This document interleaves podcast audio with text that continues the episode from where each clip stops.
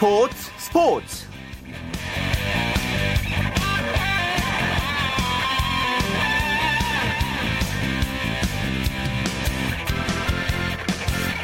안녕하십니까. 토요일 스포츠 스포츠의 아나운서 최시중입니다. 추석 연휴에도 이 프로야구 순위 다툼은 정말로 치열합니다 LG가 어제 두산에 지면서 1위에서 2위로 내려앉았고요. 어느 팀이 한국 시리즈에 직행할지 관심이 모아지고 있는데요. 토요일에 함께하는 스포츠 스포츠 3년 연속 관중 600만 명을 돌파한 프로야구 그 열기부터 스포츠 서울의 김경훈 기자와 함께 살펴보겠습니다. 김 기자 안녕하세요. 네 안녕하세요. 먼저 잠실 경기 살펴보죠. 기아 대 두산의 경기 4위 두산도 아직까지 해볼 만하기 때문에요. 네. 그 치열한 경기를 펼쳤네요. 네, 그 4위를 달리고 있는 두산은 오늘 잠실구장에서 기아와 한판 승부를 펼쳤는데요. 짜릿한 역전승을 거두면서 순위 싸움에 기름을 부었습니다. 그 두산은 선발 투수 데릭 행킨스 선수가 1회에 4실점 하는 등 4와 3분의 1인 동안 무려 6실점 한 뒤 조기 강판됐지만 그 타선이 끈질긴 추격전을 펼쳐서 8대 6의 그 역전승을 거뒀습니다. 그 두산은 오늘 승리로 3위 넥센을 반경기 차까지 따라붙었습니다. 승리에 대한 집중력이 좀 강했던 것 같은데요. 특히 두산의 이원석 선수가 오늘 홈런 두 방, 그것도 중요한 순간에 홈런 두 방을 쳐줬어요. 네, 그 이원석 선수 오늘 6번 타자 3루수로 선발 출전을 했는데요. 그 2대 4로 뒤진 4회 말 공격에서 그 상대팀 바뀐 투수 최양남 선수를 상대로 솔로 홈런을 터뜨렸고요. 또 5대 6으로 끌려가던 7회 말 공격 2사 1, 2루 찬스에서 상대 투수 심동섭 선수에게 그 석점짜리 좌월 역전포를 쏘아 올리면서 전세를 뒤집었습니다. 이원석 선수 오늘 공격에서 4타수 2안타 4타점 맹활약 펼쳤고요. 수비에서도 호수비 펼치면서 팀의 든든한 그 버팀목이 됐습니다. 두산의 뭐 타격이야 뭐 다 알고 있는 사실이지만요. 네. 마운드가 또 불안하다는 것을 오늘 또 확인한 경기였습니다. 네, 그 두산은 그동안 그 부상 중이었던 그 더스틴 니퍼트 선수가 그 최근에 성공적으로 복귀하면서 그 포스트 시즌을 앞두고 니퍼트, 유희관, 노경은 선수로 이뤄진 그 선발 3펀치를 완성했습니다. 하지만 그 아무래도 문제는 4, 5 선발과 계투진인데요. 오늘 경기에서도 이 같은 약점이 여실히 드러났습니다. 선발 핸킨스 선수가 1회 4실점 했고요. 특히 그 2사 1, 2루 위기에서 보크를 저지르는 등 좀 불안한 모습을 계속 표출을 했습니다. 현재 포, 두산은 그 포스트 시즌을 대비하는 막바지 그 전력 재편성하는 기간인데요. 투수진의 그 포스트 시즌 기용안을 놓고 김진욱 감독의 좀 고심이 깊어질 듯합니다. 예, 그리고 오늘 이제 목동에서는 뭐 포스트 시즌에 버금가는 정말 4시간에 걸친 혈투가 펼쳐졌는데요. 1위 삼성 대 3위 넥센의 경기 앞서가고 쫓아가고 그러다가 실책 하나로 이제 승부가 갈린 것 같은 분위기입니다. 네, 그 2위 LG의 승차 없이 그 승률에만 앞서가지고 1위를 달리고 있던 삼성, 그리고 또 1위 삼성에 불과 1.5경기 차로 3위를 유지하고 있던 넥센이 그 목동구장에서 전력전을 펼쳤는데요. 기대대로 재밌는 경기가 펼쳐졌습니다.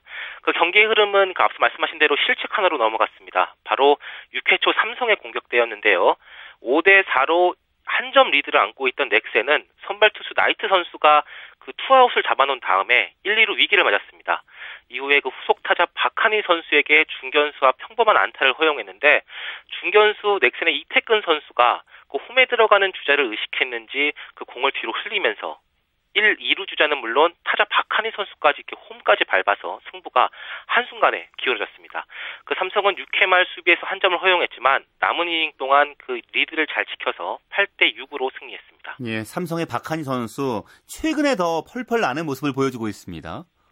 네, 현재 그 삼성은 뭐 이승엽, 배영섭, 진가비용 선수 등그 많은 주전 선수들이 줄줄이 부상으로 이렇게 빠져나가서 전력이 매우 안 좋은데요. 최근에 남은 여러 선수가 돌아가면서 제 몫을 해주면서 1위를 탈환하는 데 성공을 했습니다. 오늘 경기에서도 그랬는데요. 주인공은 박하니 선수였습니다. 그 방금 말씀드린 6회 공격에서 안타와 실책으로 기록됐지만 사실상 싹쓸이 인사이더 파크 홈런을 기록을 하면서 팀 승리에 혁혁한 공을 세웠고요. 이 밖에도 오늘 4타수 3안타의 맹공을 펼치면서 팀 승리 이끌었습니다. 예. 삼성의 배영수 선수가 오늘 승리해서 다승 단독 선두됐죠? 네, 배영수 선수 오늘 5이닝 동안 안타 8개, 볼넷 5개, 5일, 5실점으로 썩 좋은 투구를 펼치지는 못했는데요. 팀 타선의 도움을 받아서 승리 투수가 됐습니다. 시즌 14승 4패를 기록해서 롯데 유먼 선수를 1승 차로 제치고 다승 단독 선두로 올랐습니다. 예. 넥센은 이제 포스트 시즌에 대비해서 중요한 교훈이 됐을 것 같은데요. 오늘 네. 투 2사 후에 또 계속 추가점을 내줬습니다. 네, 오늘 넥센의 실점 상황을 보면요. 그 4회 때도 2사 후에 강명구 선수에게 내야 안타를 허용한 뒤 실점을 했고요. 또 6회에도 투아웃을 잡은 뒤에 뭐 투수 야수들이 한꺼번에 흔들리면서 대량 실점을 기록했습니다. 그 사실상 넥센은 창단 후 첫 포스트 시즌 진출을 앞두고 있는데 그 가을 잔치 경험을 갖고 있는 선수들 많지 않습니다. 그 막판 순위 싸움에 익숙하지 않은 선수들이 많다 보니까 이런 승부처에서 여러 가지 실수가 나오는 것 같습니다. 음. 그 넥센 벤치에서도 분명히 인지하고 있는 부분인데 요. 그 분석의 대가로 알려진 염경엽 감독이 남은 기간 어떻게 팀을 추스를지 기대가 됩니다. 자, 그리고 SK는 한화를 크게 이겼군요. 네, 그 대전구장에서는 SK가 한화를 9대 3으로 눌렀습니다. 그 6위 SK는 4위 두산과 7.5경기 차이가 나기 때문에 사실상 올 시즌 포스트 시즌 진출 가능성 매우 희박해졌는데요. 그 유종의 미를 거두면서 시즌 마무리하고 있습니다. 그 SK는 선발 레이에스 선수가 1회 한화에 그 이양기 선수에게 홈런을 허용했지만 그 이외에 그 이재원 선수가 투런 홈런으로 전세를 뒤집었고 그 4회부터 8회까지 메이닝 득점을 추가하면서 9대 3으로 여유 있게 승리했습니다. 예. 자, 어제 박병호 선수가 홈런 두 방 쳐내면서 홈런 순위에서 많이 앞서가나 싶었는데 네. 2위 달리고 최정 선수가 오늘 홈런 하나를 추가했죠. 네, 그 팀 승리, 팀 성적은 나쁘지만 최정 선수의 타이틀 도전 계속되고 있습니다. 그 최정 선수는 2대2, 그 4회 초 상대 선발 윤군영 선수의 시속 137km짜리 직구를 받아쳐서 그 좌중간 펜스를 넘기는 결승 솔로 홈런포를 쏘아 올렸습니다. 시즌 28호 홈런인데요. 그 박병호 선수와의 격차를 4개 차로 줄였습니다. 그 최정 선수 생애 첫 30 홈런 고지에 그 도전을 하고 있는데 남은 경기가 10경기입니다. 충분히 30 홈런 고지 넘을 수 있을 것 같습니다. 예, 또 그리고 한화는 이제 김웅용 감독이 부임하면서 그래도 좀 기대를 했었는데요. 네. 구구단 체제 첫해 9위를 확정지었군요. 사실상 확정지었습니다. 그 하나가 오늘 SK전에 패하면서 올 시즌 39승 78패 1무 그 승률 3할 2푼 8리를 기록해 파리 NC의 무려 10경기 차로 9위로 뒤져졌습니다. 예. 한화가 남은 겨, 11경기를 모두 이기고 NC가 남은 1경기 7경기를 모두 패하더라도 순위는 바뀌지 않는데요. 하지만 만약에 7위 기아가 남은 11경기를 모두 패할 경우에는 가까스로 이렇게 8위를 기록할 수 있는데 하지만 이건 현실적으로 좀 불가능한 수치일 것으로 보이고요. 또 하나는 그 주축 타자인 김태균, 최진행, 김태환 선수가 모두 부상으로 이제 전력에서 빠져 있기 때문에 좀 남은 경기 전망도 어두운 편입니다. 네, 알겠습니다. 말씀 잘 들었습니다. 네, 고맙습니다. 야구 소식 스포츠서울의 김경윤 기자였습니다.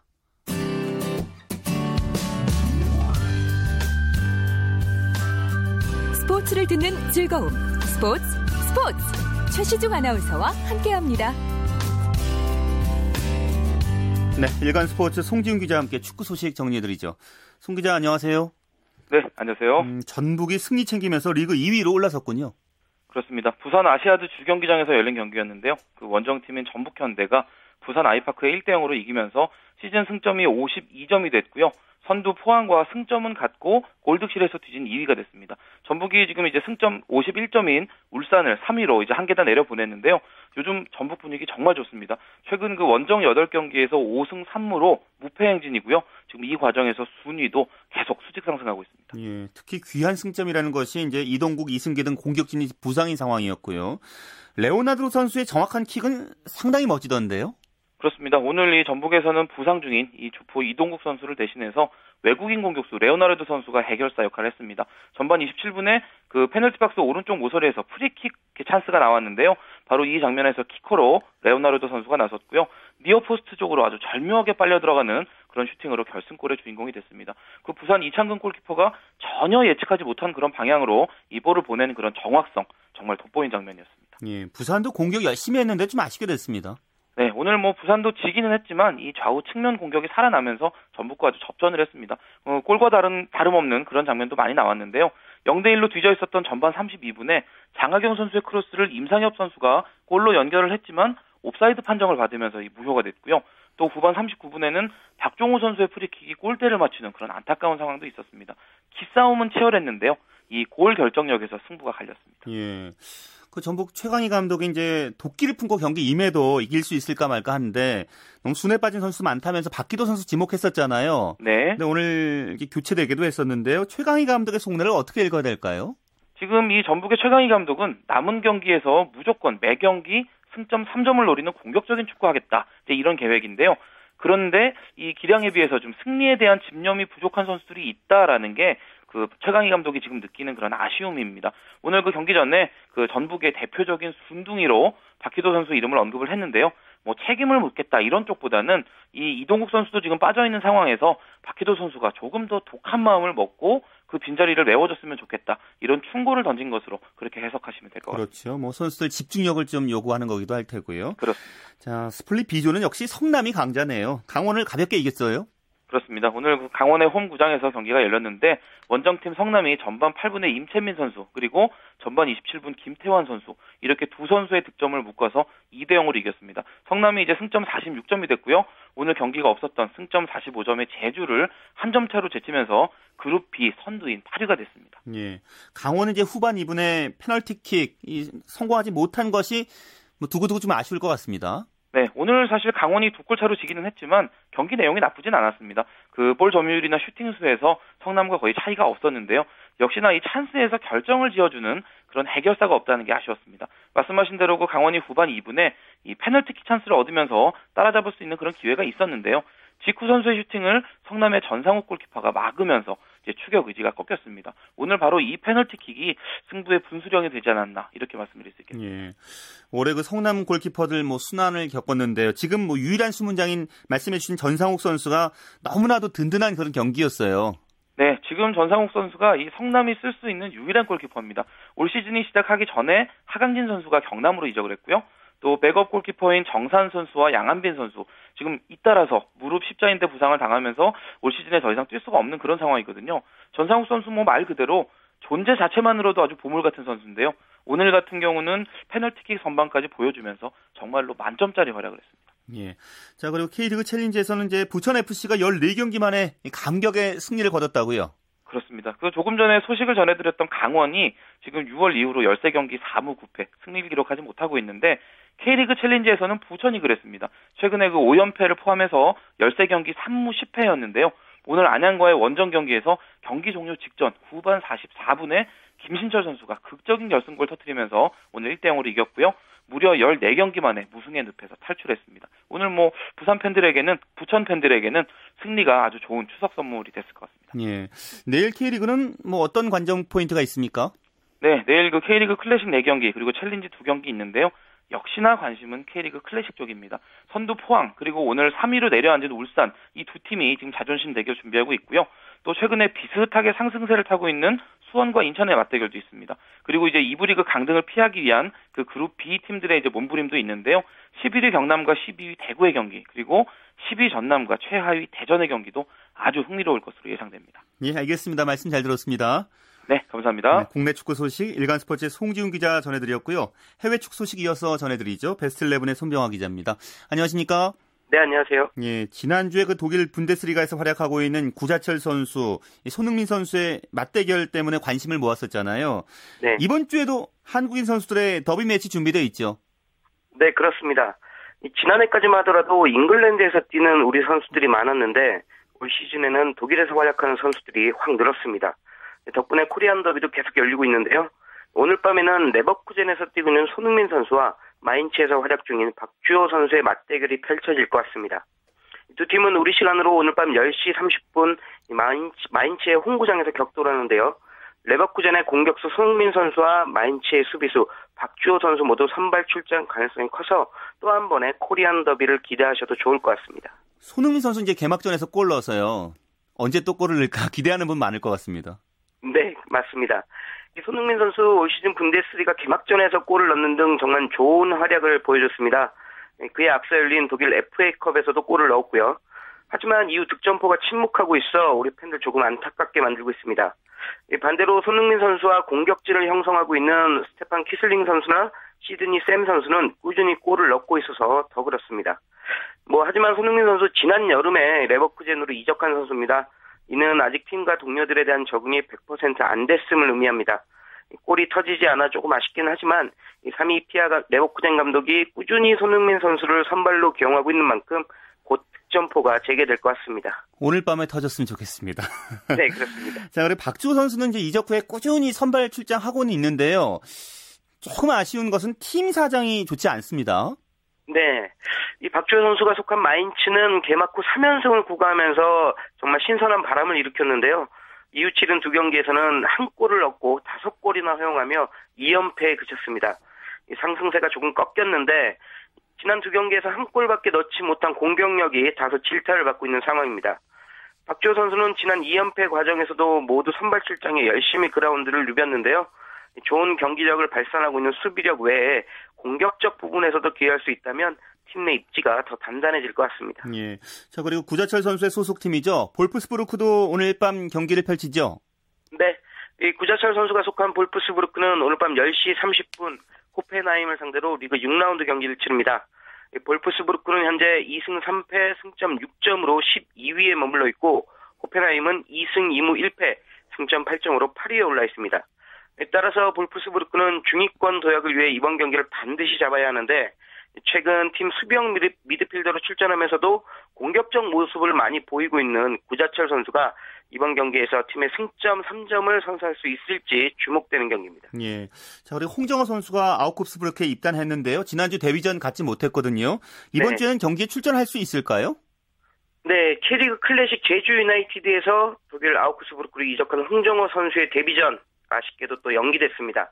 이 아우크스부르크는 오늘 밤 10시 30분 한오버 원정 경기를 치르는데요. 홍정호 선수는 원정 경기 선수 명단에서 제외되면서 결정하게 됐습니다.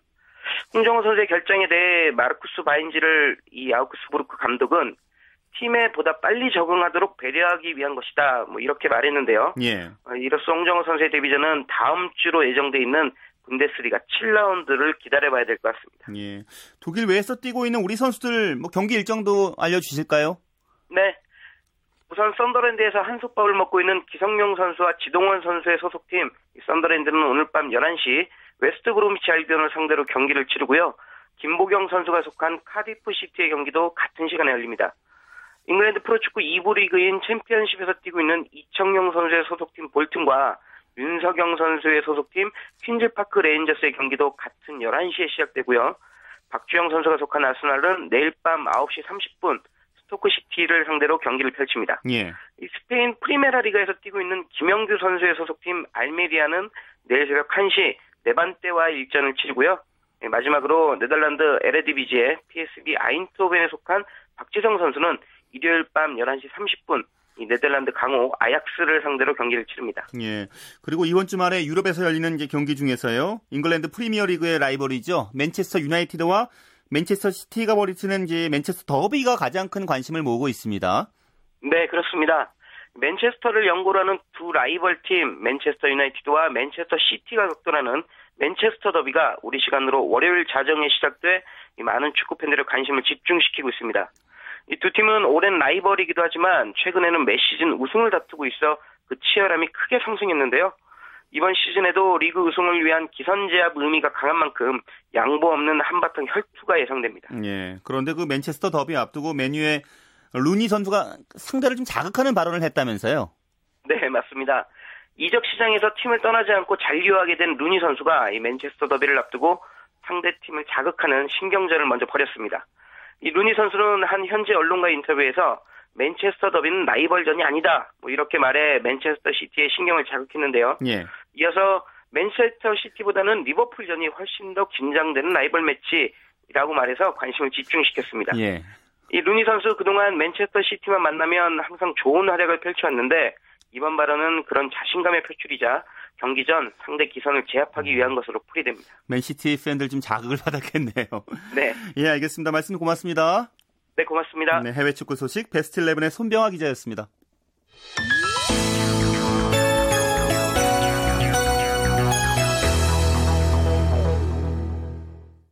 네, 이번에는 골프 소식 살펴볼까요? 스포츠 한국의 노우래 기자와 함께하겠습니다. 노 기자 잘 지내셨습니까? 네, 안녕하십니까. 네, 타이거 우즈 선수가 PGA 플레이오프 최종전에서 좀 다소 부진한 모습을 보이고 있군요. 네, 미국 애틀란타에선 PGA 투어 시즌 마지막 대회인 투어 챔피언십이 열리고 있는데요. 강력한 우승 후보인 우즈 선수가 아, 고전을 면치 못하고 있습니다. 우즈 선수는 어제 열린 대회 1라운드에선 출전 선수 30명 중 유일하게 버디를 잡지 못해 체면이 구겼는데요. 오늘 대회 2라운드에서 버디 5개를 잡아내다 순항을 하다가 14번 홀 더블 보기, 15, 16번 홀 보기, 17번 홀 트리플 보기로 무너지면서 한타를 잃고 말았습니다. 우즈 선수 중간 합계 4오버파에 그치고 있는데요. 공동 26위에 머물고 있어서 역전 우승은 어렵게 됐습니다. 예. 타이거 우즈 선수가 이제 벙커 또 러프를 오가는 사이에 헨릭 스탠손 선수가 단독 선두를 지금 지키고 있다고요. 네. 아, 스웨덴 출신인 스탠손 선수 이틀 연속 무서운 샷감을 보여줬는데요. 스탠손 선수는 오늘 대회 2라운드에서 버디 5개와 보기 1개로 4언더파 66타를 기록했습니다.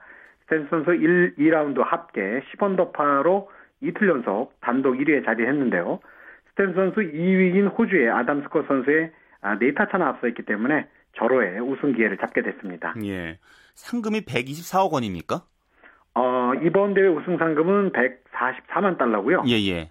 어, 페덱스컵 포인트 1위에게 주어지는 1000만 달러의 보너스가 있는데요. 예. 이 돈까지 합치면 이제 144만 달러가 됩니다. 그렇군요. 네. 선두로 나선 그 헨릭 스탠손 선수가 상금보다도 트로피가 더 중요하다 뭐 이런 얘기를 했다고 들었는데요. 네. 하지만 뭐 이런 기세란 상금하고 트로피 모두 가질 수 있을 것 같은데요. 네, 지금 스탠손 선수가 페덱스컵 포인트 순위에서 4,229점으로 2위를 달리고 있는데요. 예. 1위 현재 1위인 타이거 우즈 선수가 우승권에서 멀어졌고요.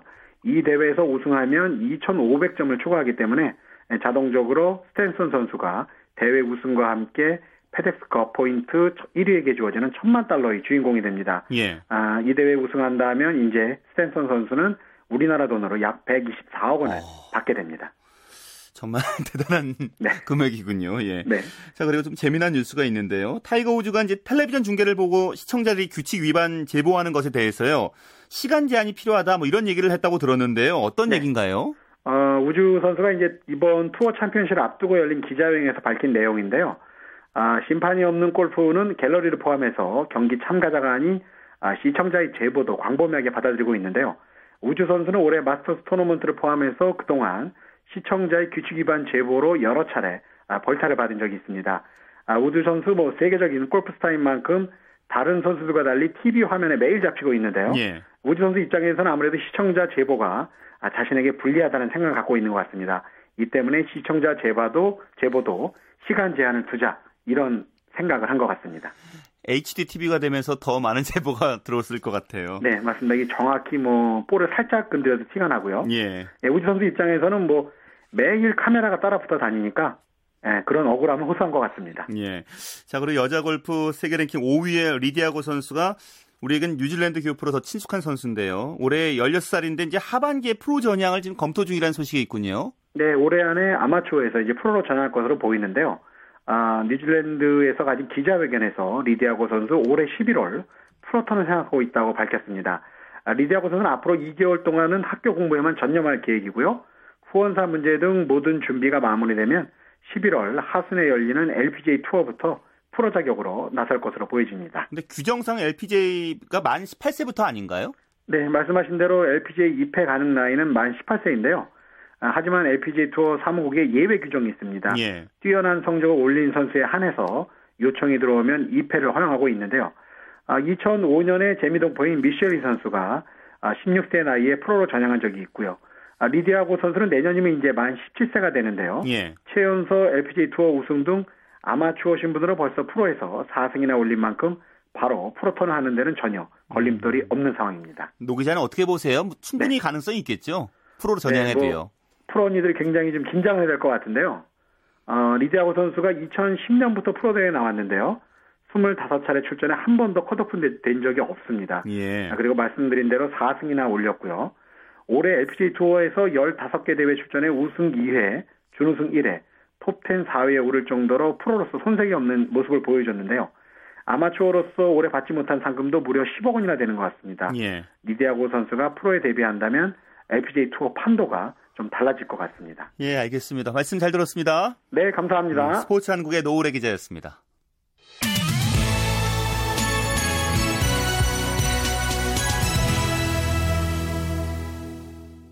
네, 매주 토요일 스포츠 스포츠 생생한 스포츠 현상 소식 준비하고 있습니다.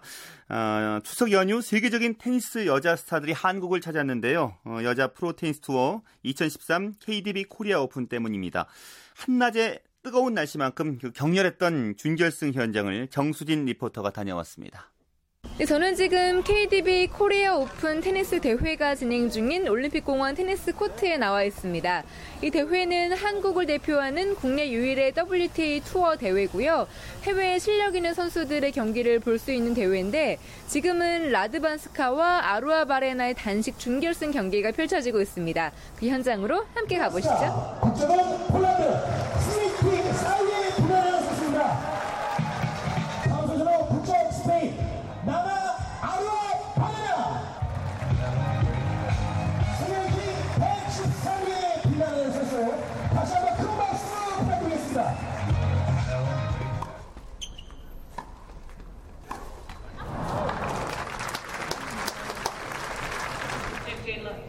저 KDB 코리아 오픈 미디어 팀을 맡고 있는 정하대입니다. 이제 2004년에 이 대회를 만든 이유가 이 대회를 통해서 우리 선수들이 외국 선수들을 불러서 기량을 닦는 거죠. 예를 들어 도전하고 또 이 대회를 통해서 우리 테니스 팬들이 이제 수준 높은 경기를 관전도 하고 일단 우선은 우리 좋은 선수를 배출하기 위해서 더 큰 세계 무대로 가기 위해서 그런 어떤 취지입니다. 올해 같은 경우는 우리가 제대로 된 승리를 올해 두 번이나 나왔어요. 이예라 선수가 16강을 진출했고 그 다음에 장수정 선수가 지금 고3이에요. 이 선수가 8강까지 진출했습니다. 그러니까 이건 뭐 테니스계 굉장히 큰 경사고 이를 계기로 해가지고 또 테니스 인구도 많이 늘어날 수가 있고 또 선수 들도 많이 늘어날 수 있고 또 기존의 선수들은 나도 할 수 있다 하는 어떤 도전감 그러면 우리 테니스 충분히 활성화된다고 봅니다.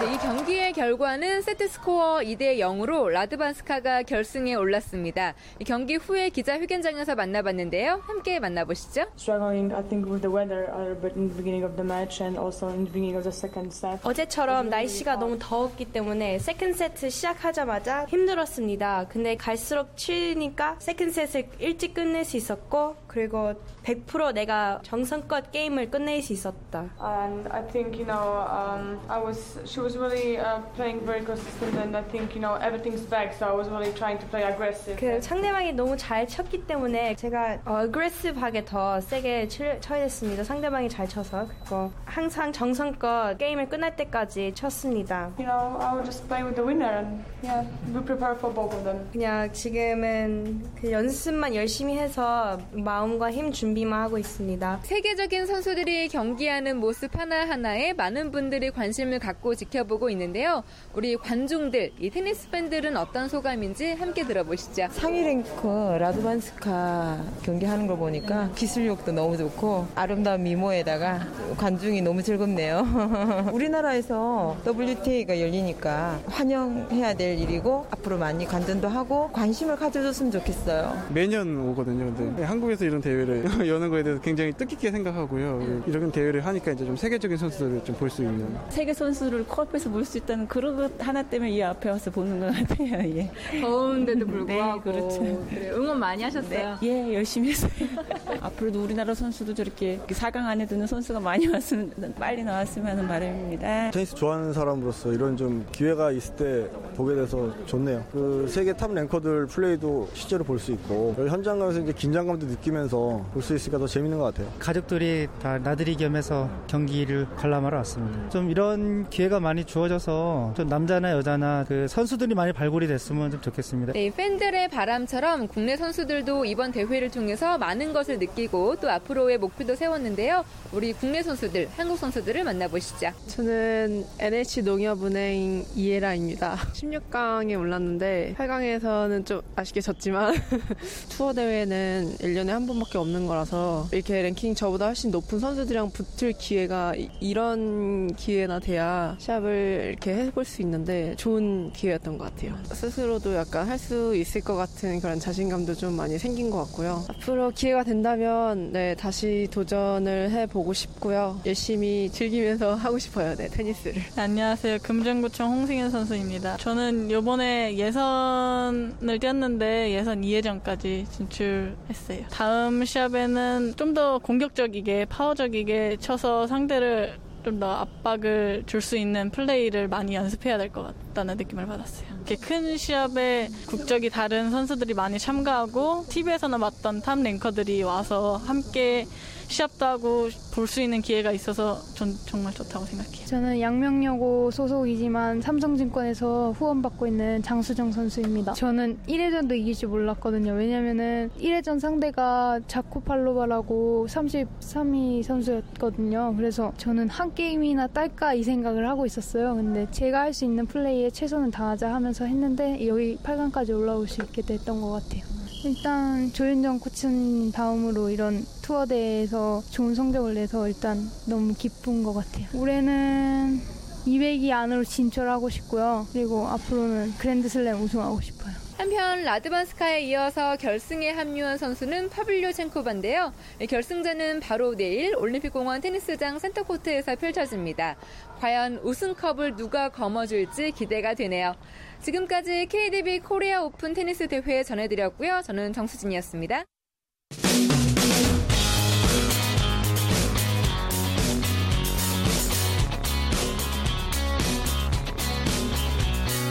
따뜻한 비판이 있습니다. 냉철한 분석이 있습니다. 스포츠 스포츠.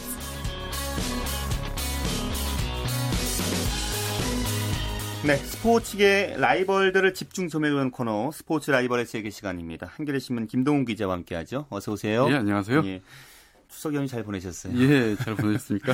뭐 씨름 꼭 보셨겠네요. 예, 씨름 정말 좋아합니다. 제가.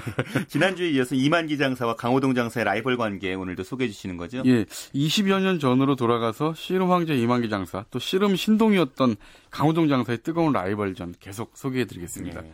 근데 두 장사가 처음 맞대결 펼친 것은 언젠가요? 아, 1989년 7월인데요. 백두장사 준결승전이었습니다. 그야말로 역사적인 승부가 펼쳐졌는데 그 당시 이제 거침없이 승승장구하던 이만기 장사 그리고 무서운 신예로 떠오르던 그 강호동 장사 아, 두 장사의 대결은 장안의 화제였습니다. 예. 하지만 그때만 해도 만 26살에 정말 그 최고 전성기를 구가하던 이만기 장사의 승리를 점치는 들이 더 많았는데요. 당시 이만, 이만기 장사의 전적은 290승 19패. 그러니까 승률이 94%에 이르렀습니다. 오. 반면에 강호동 장사는 그때까지 6승 25패, 승률이 20%도 채 안 됐습니다. 예. 특히 뭐 잘생긴 이만기 장사가 예. 그 전에 뭐 이봉걸, 이준이다 막 이렇게 넘어뜨릴 그렇죠. 때 생각하면은 예. 사실 강호동 정도는 이길 수 있지 않을까 싶었는데 예. 결과는 어떻게 나왔습니까? 그 누구도 예상하지 못했던 일이 모래판에서 일어났습니다. 당시 만 18살에 불과했던 강호동 장사가 이만기 장사를 두 판 연속 모래판을 눕히면서 이제 결승에 오른 것인데요. 예. 특히 이제 두 번째 판에서는 이 기술 씨름의 달인 이만기 장사를 상대로 이 멋진 뒤집기 기술을 선보여서 뭐 관중들이 엄청나게 열광을 했었죠. 예. 어, 강원도 장사는 그 여세를 몰아서 결승에서도 임용재 장사를 3대 0으로 완파하고 생애 처음으로 이 백두장사에 등극을 했습니다. 그러니까 네. 강호동 시대 개막을 알린 거죠. 그렇죠. 그야말로 그 당시 이변이었을 텐데요. 예. 그때는 또 씨름이 한창 전성기였었고요. 그렇습니다. 예. 그 이후에 그 두 장사의 승부는 어떻게 진행됐습니까? 두 번째 대결에서도 강호동 장사가 또 이겨서 예, 강호동 장사가 2연승으로 앞서갔는데요. 하지만 호락호락할 이만기 장사가 아니죠. 그 이후에 세 번째, 네 번째 대결에서는 모두 이만기 장사가 이겼습니다. 2승 2패 균형이 맞춰졌고요. 또 이만기 장사의 자존심도 어느 정도 회복을 했는데 예. 그리고 1990년이 되죠. 90년에 백두 장사와 천하 장사 대회가 있었는데 이때는 이제 그 이만기 장사가 백두 장사로 백두급으로 이제 체급을 올렸죠. 어 근데 강호동 장사가 연거푸 승리를 하면서 결국 6전 4승 2패. 어. 예, 강호동 장사, 강호동 장사의 우위로 아, 두 선수의 라이벌 대결은 끝났는데 예. 그러고 나서 이만기 장사가 이, 이번 그 그 해 시즌을 끝으로 27살에 굉장히 이른 나이에 은퇴를 선언하고 모래판을 떠났는데요. 예. 이 잦은 부상 때문에 재기, 재기가 어렵다 이렇게 이 음. 판단을 한 것으로 좀 생각이 됩니다. 그래도 이만기 장사가 민속 씨름에 남긴 기록은 좀 어마어마하잖아요. 그렇습니다. 이 통산 전적이 345전 293승 52패. 그러니까 승률이 85%인데 전석기 때 승률은 뭐 95%에 이르렀고요. 그러니까 20번 싸우면 19번은 이겼다는 얘기니까 어마어마하죠. 그리고 각종 대회 우승 기록을 보면 천하장사 10번, 한라장사 7번, 백두장사 19번 등등 해서 공식 대회에서 무려 47번이나 우승을 차지했습니다. 뭐 이쯤 되면 씨름 황제라는 수식어를 넘어서 정말 그 세기의 스타 뭐 이런 어, 칭호가 아깝지 않을 정도인데 예. 이만기 장사 어, 최고의 자리에서 박수 받을 때 떠나겠다 하면서 어, 사실 정상에서 은퇴를 선언했죠. 그때 은퇴할 때 주변의 만류도 좀 심했겠네요. 그렇습니다. 그래서 그렇기 때문에 이 이만기 장사의 은퇴가 더더욱 좀 예. 모래판에서는 충격적이었죠. 그렇기 때문에 이제 강호동 장사의 전성 시대가 꽤 오래 갈 것으로 예상을 했었는데 얼마 뒤에 돌연 또 은퇴를 선언했어요. 네, 그렇습니다. 이 강호동 장사는 이만기 장사가 은퇴한 뒤에 불과 2년 뒤에 92년이었죠. 22살의 어린 나이에 모래판을 떠났는데요. 그야말로 굵고 짧게 현역 생활을 했습니다. 어, 강호동 장사가 현역에서 활약한 4년 동안 남긴 기록도 뭐 엄청난데요. 천하장사 5번, 백두장사 7번이나 차지했습니다. 그 짧은 기간 동안. 예. 통산 전적도 109승 32패. 그러니까 승률이 77%를 넘어섰는데 그 32패 중에 25패가 어, 초창기 때, 그러니까 데뷔 초반에 거, 그 당한 것이기 때문에 예. 어, 첫 장사 등극 이후의 승률만 따지면 이만기 장사 못지않은 95%의 승률을 음. 올렸습니다. 강호동 장사 역시 또 이만기 장사 못지않은 기술 씨름을 좀 구사했었잖아요. 그렇습니다. 강호동 장사 하면 뭐 굉장히 그 몸집이 크기 때문에 그 다소 좀 둔해 보이죠. 하지만 이 키가 180 정도의 몸무게가 120kg 정도였는데 예. 누구보다도 더 날렵하고 영리한 선수였습니다. 그러니까 이만기 장사처럼 엄청난 힘의 유연성까지 겸비해서 신체 밸런스가 완벽에 가까웠는데요. 거기에 그 상대의 기술을 역이용하는 두뇌 플레이도 뭐 이만기 장사를 아주 닮았죠. 그러니까 뭐두 예, 선수가 이제 이, 이 중학교, 고등학교 선후배인데 어, 어떻게 보면 이 기술, 기술 씨름으로 우리 씨름의 전성기를 이끌었던 것도 아주 비슷했죠. 예, 예. 그렇게 씨름의 전성기뿐 아니라 그 이후에도 그 뭐 방송에서 왕성하게 좀 활동하고 있고 예. 또 방송을 통해서 추억의 재대결이 또 화제가 되기도 했었어요. 예, 그렇습니다. 2011년 8월이죠. 그러니까 한 2년 전인데요. KBS 예능 프로그램 1박 2일에서 정확히 21년 만에 재대결을 펼쳤는데요. 예. 아, 이 뭐 정말 그 예능 프로였지만 아주 치열한 접전 끝에 이만기 교수죠. 예. 강호동 이 예능인 강호동 씨를 2대 1로 제압하고 이 선수 때 열세를 서력을 했습니다. 이게 아무래도 이제 운동을 꾸준히 해온 이만기 교수가 연예 활동에 집중했던 음, 강호동 씨보다는 조금 유리하지 않았나 이런 생각이 드네요. 예. 그 당시 1박 2일은 요 씨름 재대결 할 때 시청률이 어마어마했어요. 그렇습니다. 그러니까 강호동 장사가 상당히 그 좋은 말을 남겼는데 예. 이 삿바만 잡아도 상대가 어떤 움직임을 취할지 알 수 있었다면서 이만기 선배가 워낙 고수였기 때문에 일부러 힘을 다른 쪽으로 준 다음에 그 역으로 경기를 풀었다. 이러니까 이만기 장사도 고개를 끄덕여서 정말 씨름 고수끼리만 알아들을 수 있는 그런 말을 예. 주고 받았습니다. 멋진 대화군요. 알겠습니다. 말씀 고맙습니다. 예, 감사합니다. 네, 스포츠 라이벌의 세계 한겨레 신문 김동훈 기자였습니다. 일본 프로야구 오릭스 버플로스의 이대호 선수가 17일 만에 홈런포를 가동했군요. 시즌 23호 홈런이고요.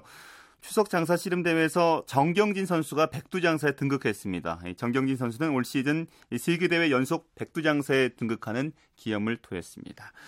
네, 스포츠 스포츠 오늘 준비한 소식은 여기까지입니다. 아, 내일도 풍성하고 즐거운 스포츠 소식으로 찾아뵙겠습니다. 함께해 주신 여러분 고맙습니다. 지금까지 스포츠 스포츠 저는 아나운서 최시중이었습니다.